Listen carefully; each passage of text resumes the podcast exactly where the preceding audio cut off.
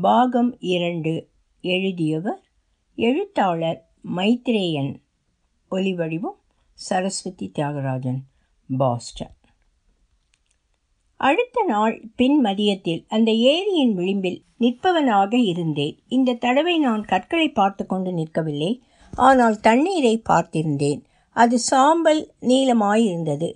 தீவுகளில் மிக அருகே இருந்தது. நூற்றுக்கணக்கான அடிகள் தள்ளி இருந்தது.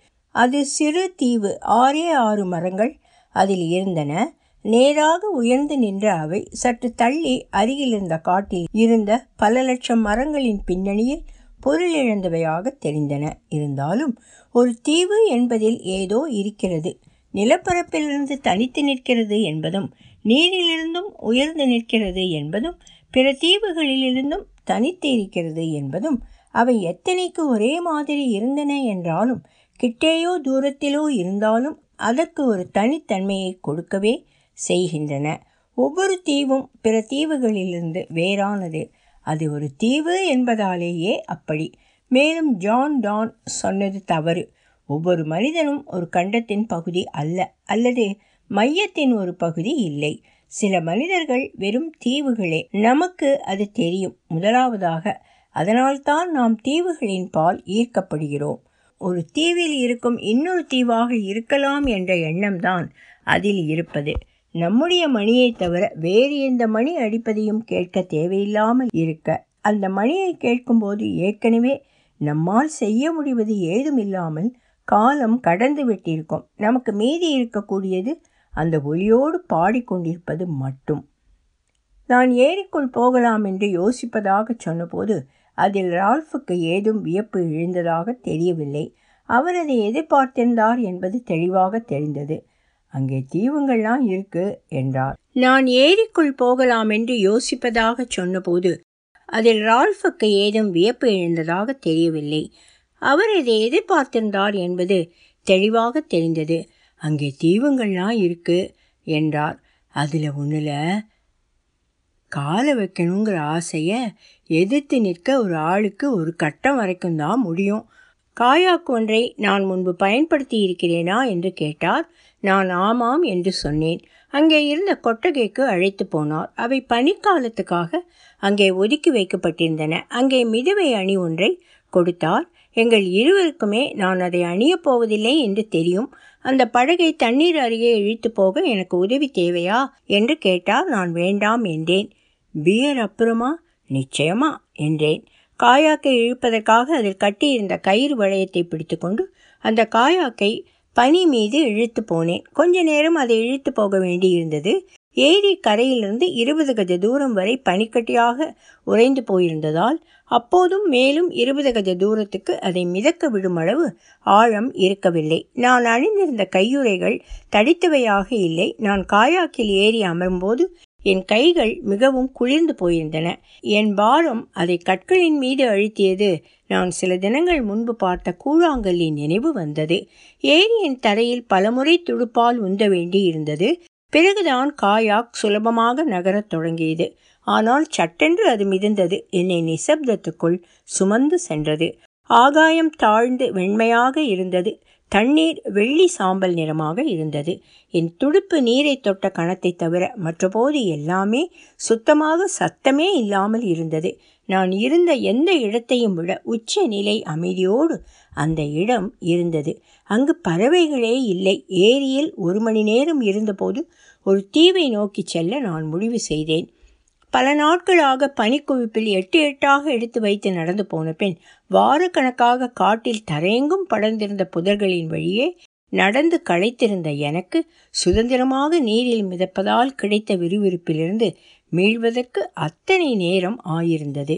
என்றென்றும் ஆக இப்படி துடுப்பு வலித்தபடியே இருக்கலாம் என்று இருந்தது. ஆனால் அது ஒரு பிரமை என்றும் புரிந்திருந்தது. நான் ஏற்கனவே செய்திருந்ததே போதுமானது அடுத்த நாள் பூராவும் என் கைகளிலும் தோள்களிலும் இதன் தாக்கத்தை உணர இருந்தேன். இதை நினைவு வைத்திருப்பது அவசியம். நாம் வாழ்வில் எதை செய்தாலும் இது பொருந்தும். நாம் தொடர்ந்து வெளிநோக்கியே போய்கொண்டிருக்கப் போவதில்லை. நாம் துவங்கிய இடத்துக்கு திரும்ப வேண்டி நம் சக்தியை நாம் சேமித்து வைக்க வேண்டி இருக்கும். அந்த இடம் எங்கே இருந்தது என்பது நமக்கு நினைவிருப்பதும் அவசியம். கிட்ட இருந்த தீவு நூறு கஜ தூரம் இருந்தது. அது முப்பது கஜ நீளம் குறுக்கே இருபது கஜம் கரையே இல்லாமல் ஏரிக்குள் செங்குத்தாக இறங்கியது. அதை சுற்றி துடுப்பு வலித்து போனேன். ஓரிடத்தில் மரம் ஒன்றின் வேர் அணுகும்படி இருந்தது. அதில் படகை கட்டினேன். உறையும் குளிராக இருந்த ஏரியின் நீரில் நான் விழுவதற்கு வாய்ப்பு அதிகம் என்று எனக்கு தெரிந்திருந்தது. அதனால் காயாக்கை என்னால் ஆன மட்டிலும் அசையாமல் ஆக்கினேன். பிறகு அந்த வேரை எட்டி பிடித்தேன். இதைவிட சுலபமாக இருக்கும் இன்னொரு தீவுக்கு போவது மேலா என்று நினைத்தேன். ஆனால் அது தோற்றுவிட்ட உணர்வை தரும். அதனால் நான் வலுவாக இழுத்தேன். என் கால்களால் மேலே உந்தி ஏறினேன். காயாக் பின்னால் பறந்து ஓடவிருந்தது. ஆனால் என் முடிச்சு பிடித்து கொண்டிருந்தது. நான் இழுத்தபடியே கை நீட்டி இன்னொரு வேரை என் மற்ற கையால் பிடித்து கொண்டேன். ஒரு காலை சேற்றில் திணித்து கொண்டேன். கீழே விழவில்லை. ஆனால் வழுக்குகிற வேர்களில் என் கையுறை அணிந்த கைகள் பாதுகாப்பாக உணரவில்லை. அதனால் அந்த சரிவின் மீது தத்தி தத்தி ஏறினேன். சறுக்கி விழாமல் இருக்கவென்று என் நகர்வுகளை முடிந்த மட்டில் நிலையாகவும் சமமாகவும் கொண்டிருந்தேன். அந்த தீவின் ஒரு முனை சில மரங்களை கொண்டிருந்தது. ஏரியை சுற்றி இருந்த காட்டை நிரப்பியிருந்த அதே கரும் பச்சை நிற பைன் மரங்கள்தான் அவை. மீதமெல்லாம் பாசி படர்ந்த பாறை. நான் அதை சுற்றி நடந்தேன். இடைவெளியாக அது போதாததாக இருந்தது. அதை சுற்றிலும் தண்ணீர் இருந்ததால் ஆனால் நசுக்குவதாக உணர வைக்கவில்லை. எப்படியும் நம்மில் அநேகர் நம் வாழ்க்கையில் பெரும் பகுதியை கழிக்கிற அதே அளவு பரப்புதான் அங்கு இருந்தது. சிறு கொல்லைப்புறத்தோடு உள்ள ஒரு வீட்டின் பரப்பளவு அது. நமக்கு பழக்கமான வெளி அது. சராசரி மனிதரின் கூண்டின் அளவு. நான் என்ன சாதித்தேன் என்று தெளிவாக புரியவில்லை. காயாக்கில் திரும்பி ஏறுவது என்பது அதிலிருந்து இறங்கியதை விட மிக கடினமாக இருக்கப் போகிறது. அதனால் நான் இன்னும் கொஞ்ச நேரம் அங்கேயே உலாவினேன். புகைப்பிடித்தபடி ஏரியை பார்த்திருந்தேன். நான் வந்த பக்கத்திலேயே நின்றிருந்தேன்.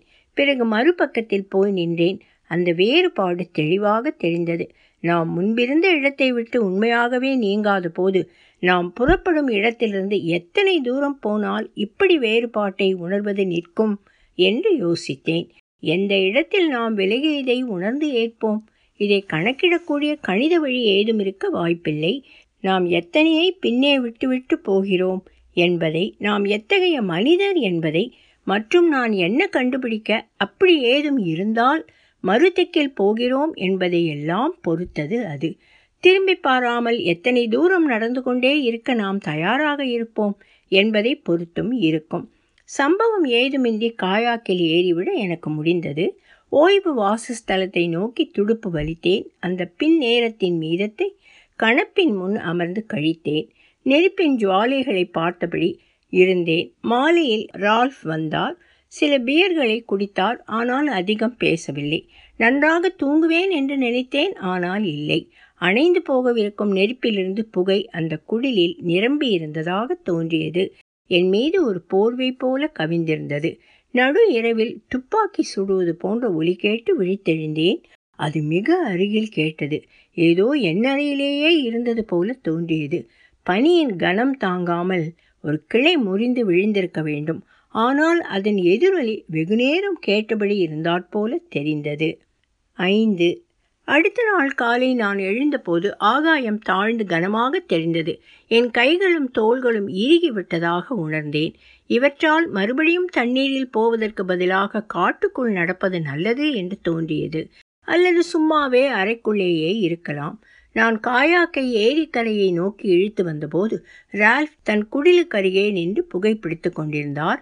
அவருடைய மனைவிக்கு அந்த வாடை பிடிக்காது என்று சொல்லியிருந்தார். அதனால் அவர் எப்போதுமே வெளியே நின்றுதான் புகைப்பிடித்திருக்கிறார். பத்து வருடங்களாக தனியாக வாழ்ந்த பின்னும் அது இன்னமும் உண்மையாகவே இருந்தது. வாழ்ந்திருப்போரை விட இறந்தவர்கள்தாம் தம் விருப்பத்தை அடைகிறார்கள் போல் இருக்கிறது.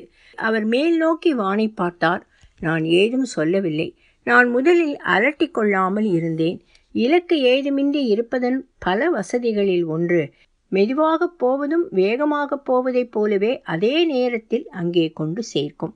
முந்தைய நாளில் நான் சென்றிருந்த தீவை சீக்கிரமே கடந்து விட்டேன் அவ்வளவு தூரம் ஒரு தடவை போய்விட்டால் அதுவே இப்போது கிட்ட இருப்பது போல ஆகிவிடுகிறது இதை தாண்டினால் என்ன இருக்கும் என்று யோசிப்பது தவிர்க்க முடியாததாகி விடுகிறது. நான் மேலே போய்க் கொண்டிருந்தேன். அடுத்த சில தீவுகள் சிறியனவாக இருந்தன. ஒன்று அவற்றுள் சில கஜ தூரம் கூட குறுக்களவில் இல்லை. ஒரே ஒரு மரத்தின் இருப்பிடமாக அது இருந்தது. நான் பார்த்ததிலேயே மிக தனிமைப்பட்ட ஒன்றாக அது இருந்தது. ஜான் டான் அதை பற்றி என்ன சொல்லியிருப்பார் என்று நான் யோசித்தேன். பிறகு அங்கே தண்ணீர் பரப்பு விரிந்திருந்தது. ஆனால் நான் முடிந்து விட்டதாக நினைக்கவில்லை. அந்த பரப்பினுள் துடுப்பு வலித்து கொண்டு போன போது முதல் பனித்துகள்கள் விழத் தொடங்கின. பனி சுற்றிலும் விழுகையில் நீர்ப்பரப்பில் கிட்டத்தட்ட நிசப்தமாக மிதந்து போவது அலாதியான அனுபவம். பனி வீழ்தல் லேசாக இருந்தது.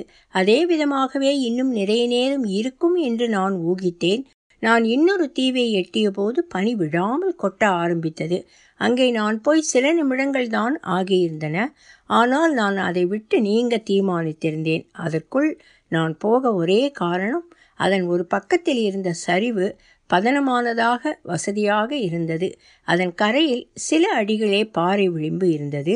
முந்தி இறங்கிய தீவை போலென்று எளிதாக கரை சேர முடிந்தது. ஆனால் அங்கு பார்க்க ஏதும் இல்லை.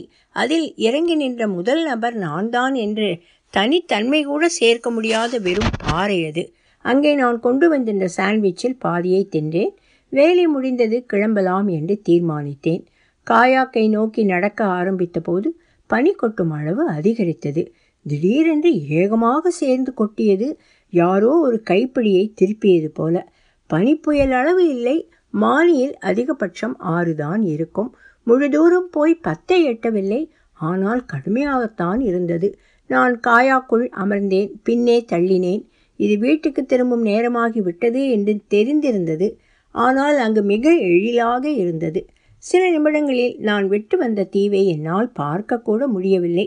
அது மட்டுமில்லை எதையுமே பார்க்க முடியவில்லை. தொடர்ந்து விழும் வெள்ளைத்திரைதான் எதிரே இருந்தது. இரும்பும் ஈயமுமாக இருந்த வானிலிருந்து இப்படி வெண்மை விழுவது ஏதோ மாயாஜாலம் போல இருந்தது. வானம் அத்தனை தாழ்ந்து தெரிந்தது. கை நீட்டினால் நான் அதை தொட்டுவிட முடியும் போல தெரிந்தது. என் பின்னே தள்ளும் துடுப்பு அசைவுகள் அரைவட்டமாக ஆகும் வரை விட்டு வைத்தேன். பிறகு முன்னே போகத் தொடங்கினேன். மெதுவாக ஆனால் அளவான முன்னும் பின்னுமான துடுப்பு தள்ளல்கள் நிரந்தரமானது போல தெரிந்த லயம் ஒன்று கிட்டும் வரை அப்படி செய்தேன். வெண்மைக்குள் ஊடுருவி சென்றேன். அது என் கண்ணில் விழாமல் இருக்க கண்களை குறுக்கி கொண்டிருந்தேன். நான் எந்த திக்கில் போகிறேன் என்பது பற்றி எனக்கு ஒரு புரிதலும் இல்லை. அது ஒரு பொருட்டாக இல்லை. அங்கு ஒரு இலக்கும் தெரியவில்லை. என் புத்தி வெற்றாக ஆகியிருந்தது. ஆனால் என் தசைகள் இயங்கின. ஏதோ அங்கு நிலவிய நிச்சலனத்தில் என் வேலையை செய்ய அவை ஒரு தடவையாவது இயங்க முன்வந்தது போல. ஒரு பாதையை நாம் தேர்ந்தெடுத்துவிட்டு அதில் போய்கொண்டிருந்தால் சிந்திக்க முயல்வதை நாம் நிறுத்தும்போது அது பெரும் ஆறுதலாக ஆசீர்வதிக்கப்பட்ட நிலை போல இருக்கிறது. நிச்சயமாக நெடுநாளைக்கு பிறகு நான் அமைதியாக உணர்வதற்கு மிக அருகில் வந்தது அப்போதுதான். கொஞ்ச நேரத்துக்கு அப்பால் நான் எங்கிருக்கிறேன் அல்லது என்ன செய்கிறேன் என்பது பற்றி ஏதும் புரியாதவனாக ஆகிவிட்டிருந்தேன். ஆறு நான் மறுபடி என்னுள் திரும்பிய போது எத்தனை நேரம் கழிந்திருந்தது என்பது எனக்கு தெரியாது. அந்த மாறுதல் திடீரென்று நடந்தது. நான் என் தலைக்குள் எங்கோ ஆழத்தில் போயிருந்தேன். இப்போது திடீரென்று யதார்த்தத்திற்கு திரும்பினேன். என் மேலங்கிக்குள் உடல் சூடாக இருந்தது. ஆனால் உடலின் விளிம்புகளில் மிகவும் குளிர்ந்து போயிருந்தது. காதுகள் வலித்தன. என்னை சுற்றி வீழும் பனிமழை முன்னை விட இன்னும் கனமானதாக ஆகியிருந்ததை நான் அறிந்தேன். காயாக்கின் முன்புறத்தில் ஒரு அங்குலம் பனித்துகள் குவிந்திருந்தது. நான் துடுப்பு போடுவதை நிறுத்தினேன். படகு அதன் வேகத்தில் செல்ல விட்டேன் சுற்றி நோக்கினேன். என்னால் எதையும் காண முடியவில்லை. முந்தைய நாளில் ஏரியில் நான் பயணம் போன போது கரையோ அல்லது தீவோ தூரத்தில் இருந்தாலும் சிறியதாக தெரிந்தாலும் கண்ணில் படும்படியாக இருந்தன. இப்போதோ எந்த திக்கிலும் ஏதும் கண்ணுக்கு புலப்படவில்லை. அது ஓரளவுக்கு பனிப்பொழிவு முப்பது அடிக்கு மேல் எதுவும் தெரியாதபடி பார்வையை மறைத்ததால் ஆனால் நான் ஏரியில் தீவுகளே இல்லாத பகுதிக்கு போய்விட்டிருக்கிறேனா? என்பது எனக்கு விடை தெரியாத கேள்வி. அதனால் தான் எதையும் பார்த்து அதை வைத்து திசையறிந்து பழகை செலுத்த வழி இல்லையா? இந்த எண்ணம் எனக்கு தோன்றியதும் நான் ஒரு மடையன் என்று உணர்ந்தேன். காலக்கணக்கு தெரியாத ஒரு இடைவெளியில் நான் கைகடிகாரம் அணிவதில்லை. ஆனால் என் புத்தியில் இருந்த ஏதோ ஒரு கடிகாரம் அரை மணி நேரமாவது இருக்கும் கூடவும் இருக்கும் என்றது. நான் ஏதுமில்லாத பக்கத்தை நோக்கி என் படகை செலுத்தி இருக்கிறேன். அது கருத்தளவில் நேர்கோட்டு பயணம். ஆனால் என் காயாக் செலுத்தும் திறன் அத்தனை நேர்த்தியானதல்ல. அதனால் அது கச்சிதமான நேர்கோடாக இருந்திராது. அதனால் நான் இப்போது எங்கே இருக்கிறேன் என்பதை ஊகிப்பதும் இயலாதது. வேறு ஏதோ நிலையான இடம் தென்பட்டாலும் நான் அதன் எதிரே இருக்கிறேன் என்பதை தவிர வேறெதையும் எனக்கு தெரிவிக்காது. உச்சம் என்பது எண் பத்து என்றால் கொட்டும் பனியளவு இப்போது எண் எட்டு ஆக இருந்தது. கொட்டும் அளவும் சிறிதும் குறையவில்லை.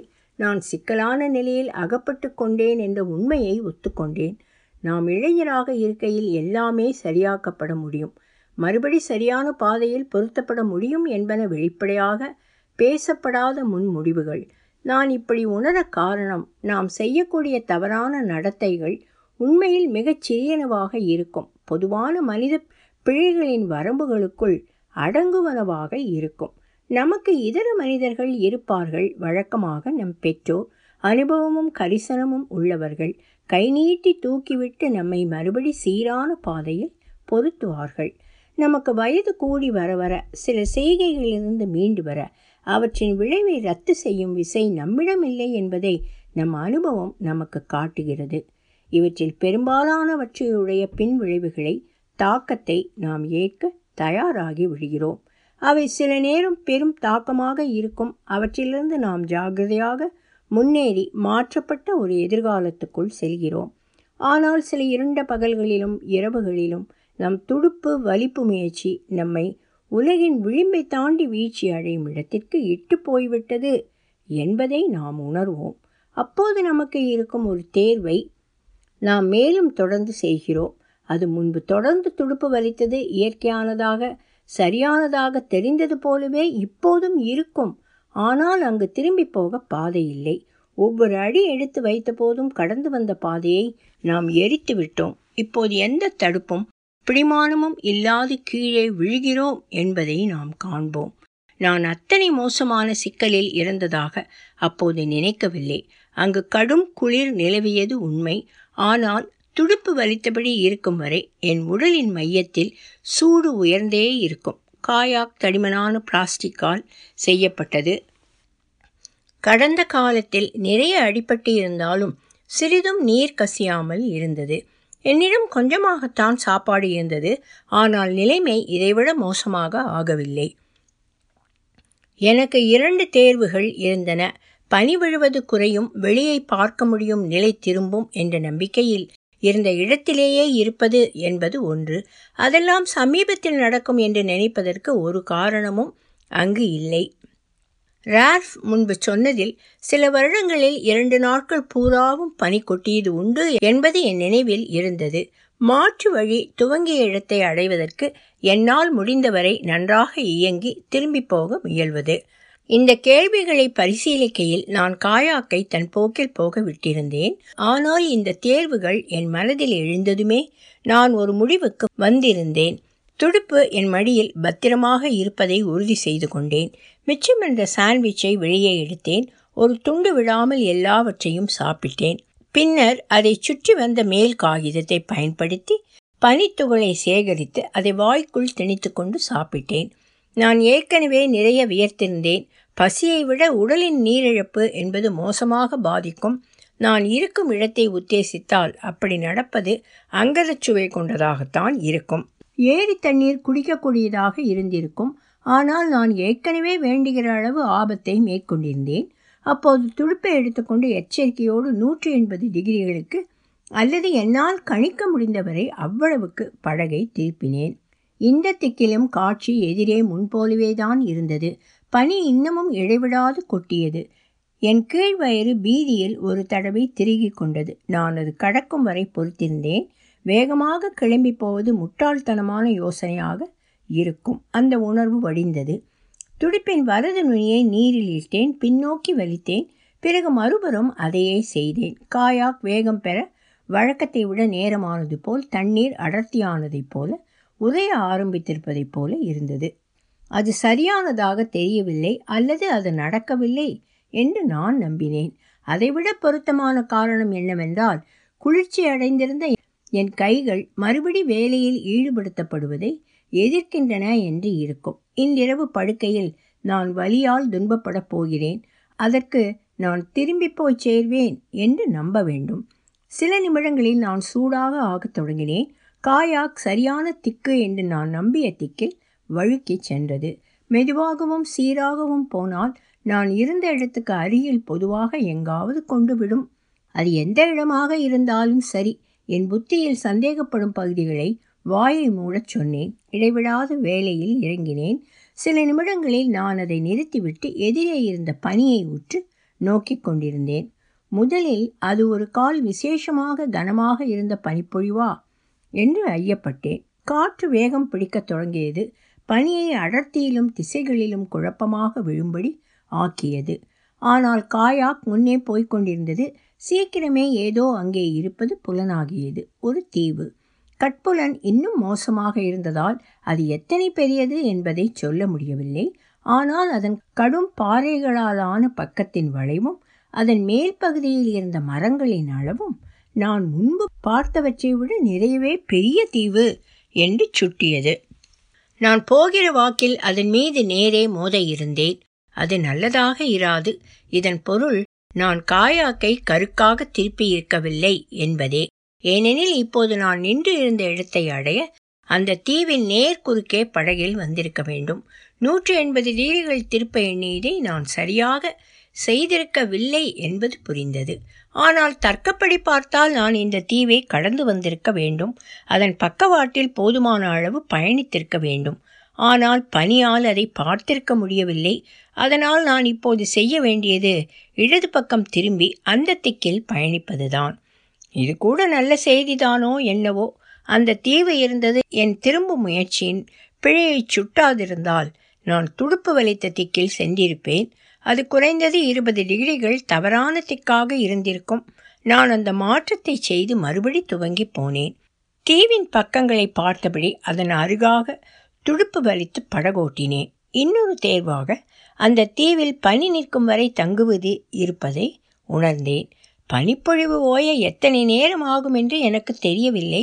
அந்த மரங்களிடையே ஒதுங்க இடம் கிட்டும் என்றாலும் பல மணி நேரம் அங்கே தங்குவது கடும் குளிர் நடுவே ஆக இருக்கும். அநேகமாக இரவு பூராவும் ஆகலாம். அப்போது மாலை நெருங்கி வந்தது. அதன் பொருள் இன்னும் ஒரு மணி நேரம்தான் ஒளி கிட்டும். வாசஸ்தலத்துக்கு பனிப்புயலில் திரும்பி போக துடுப்பு வைப்பது முட்டாள்தனம் என்றால் இருட்டில் அதை செய்ய முயல்வது ரெட்டிப்பு முட்டாள்தனமாக இருக்கும். மேலான வழி இரண்டு முட்டாள்தனங்களில் குறைவான ஒன்றை செய்வதுதான்.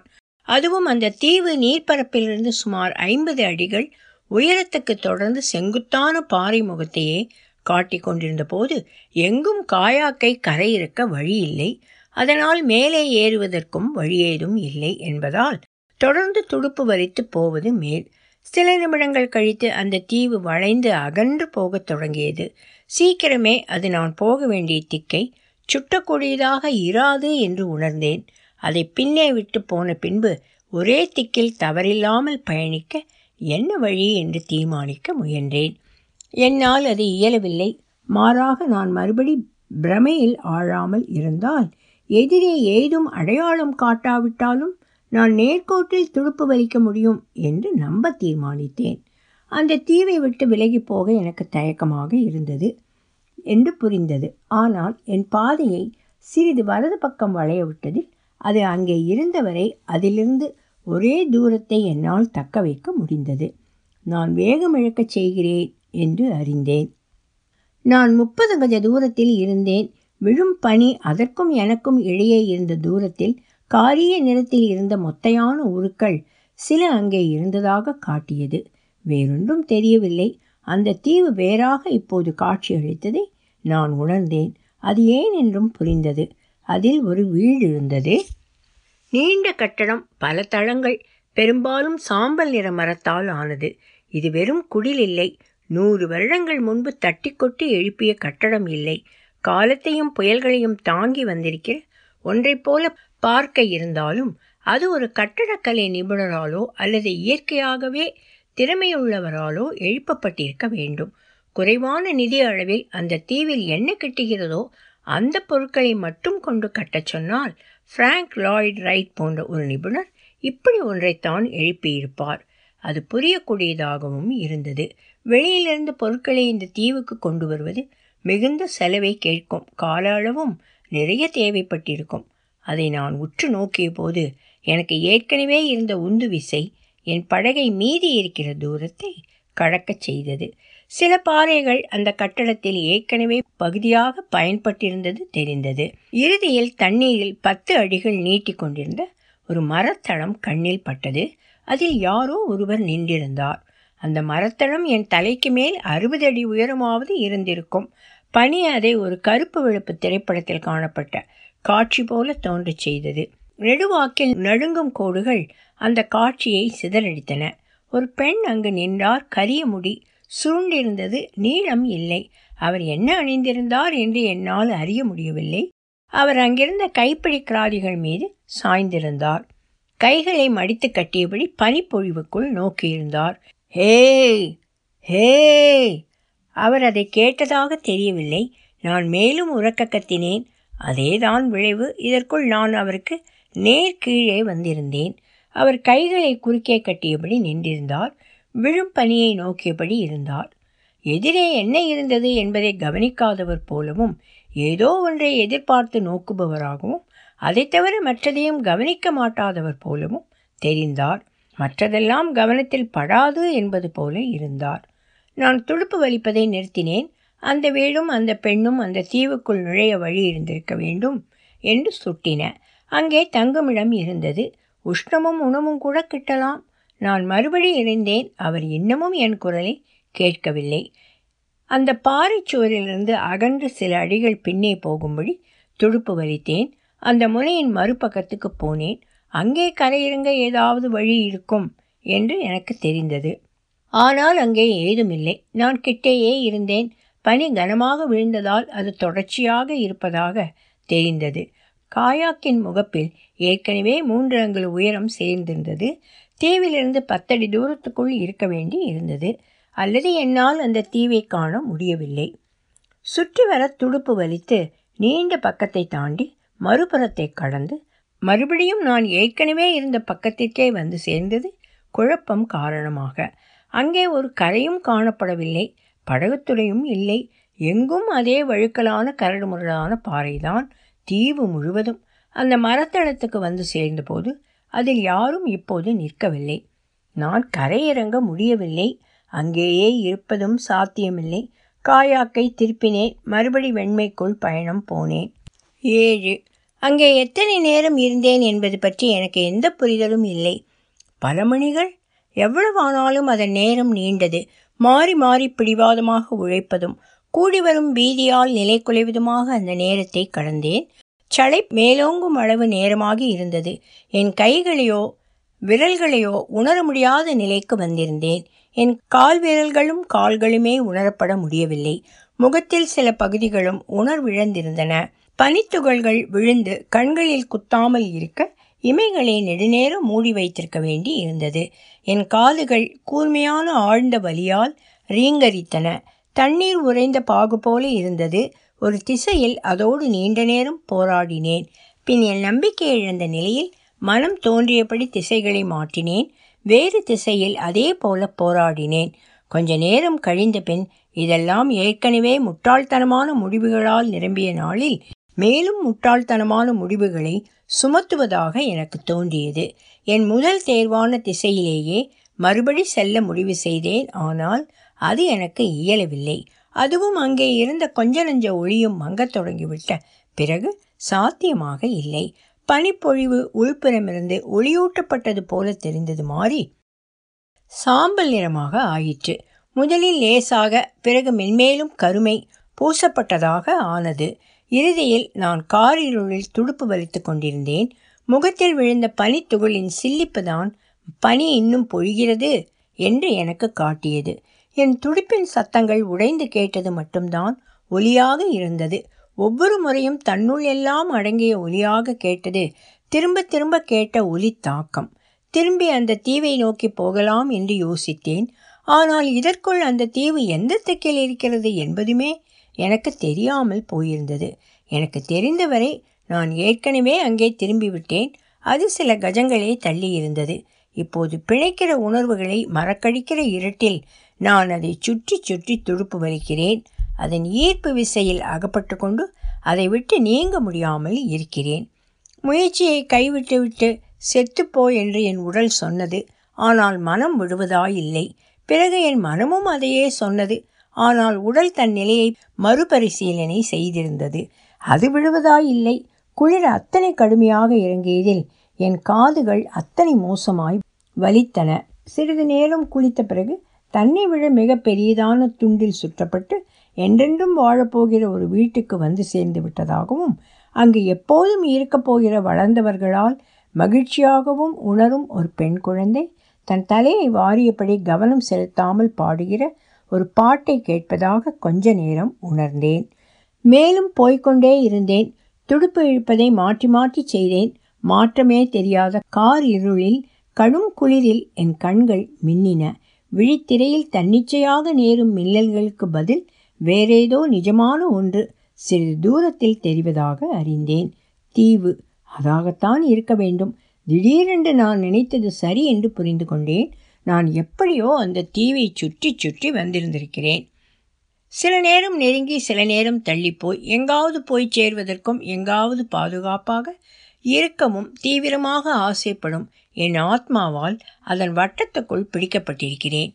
அந்த விளக்குலையை நோக்கி சென்றேன். அந்த பெண் மரத்தளத்துக்கு மறுபடி வந்துவிட்டாள் என்று தெரிந்தவனாய் இருந்தேன். என் துடிப்பின் ஓசை அவளை எட்டி இருக்க வேண்டும். நான் விளக்கை நோக்கி துடுப்பு வலித்தேன். அவள் இந்த முறை கீழ் நோக்கி குரல் கொடுப்பார். தீவுக்குள் இறங்க எளிய ஒரு வழியை நான் கவனிக்கவில்லை. எங்கே போக வேண்டும் எப்படி காயாக்கிலிருந்து இறங்க வேண்டும் நிலத்தில் ஓய்வெடுக்க வேண்டும் என்று சொல்வார். என் முகமுறைந்த முகமூடி போலாகி இருந்தது. முயற்சியால் முனகியபடி அவள் எனக்கு வழிகாட்டுகிறாள் என்னை வீடு நோக்கி செலுத்துகிறாள். என் வலுவில் எஞ்சியதை வைத்து துடுப்பு வலித்தேன். ஆனால் அது அவளல்ல என்று கண்டேன். அது ரால்ஃப் ஏரியின் விளிம்பின் வாசஸ்தலத்தின் அருகில் கரையோரம் நின்றபடி ஒரு விளக்கை பிடித்து கொண்டு நின்றார். தொடரும். ஒலி வடிவம் சரஸ்வதி தியாகராஜன் பாஸ்டன்.